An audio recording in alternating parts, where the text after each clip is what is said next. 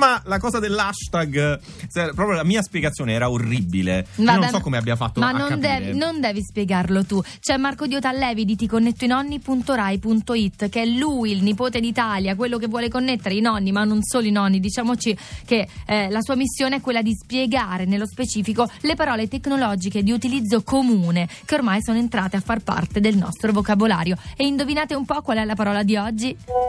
La parola che oggi vorrei spiegarvi è hashtag. Innanzitutto non si tratta di uno scioglilingua, ma invece di una parola molto importante per i mezzi di comunicazione di oggi. Immaginate di essere ad un matrimonio, ci sono tanti tavoli e spesso non ci si conosce tutti.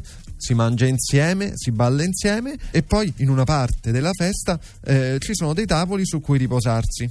Eh, su ogni tavolo immaginate che ci sia scritto un argomento di conversazione.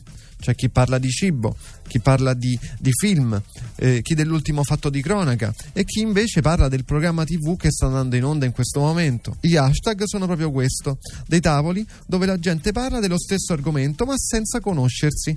In gergo sono i nomi delle conversazioni a cui la gente sceglie di partecipare attivamente oppure no. Per oggi è tutto, spero di essere stato esauriente.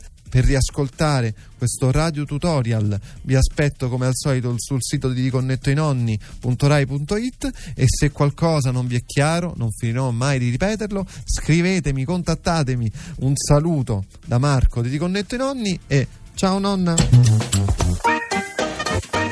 Podcast due di radio due punto rai punto it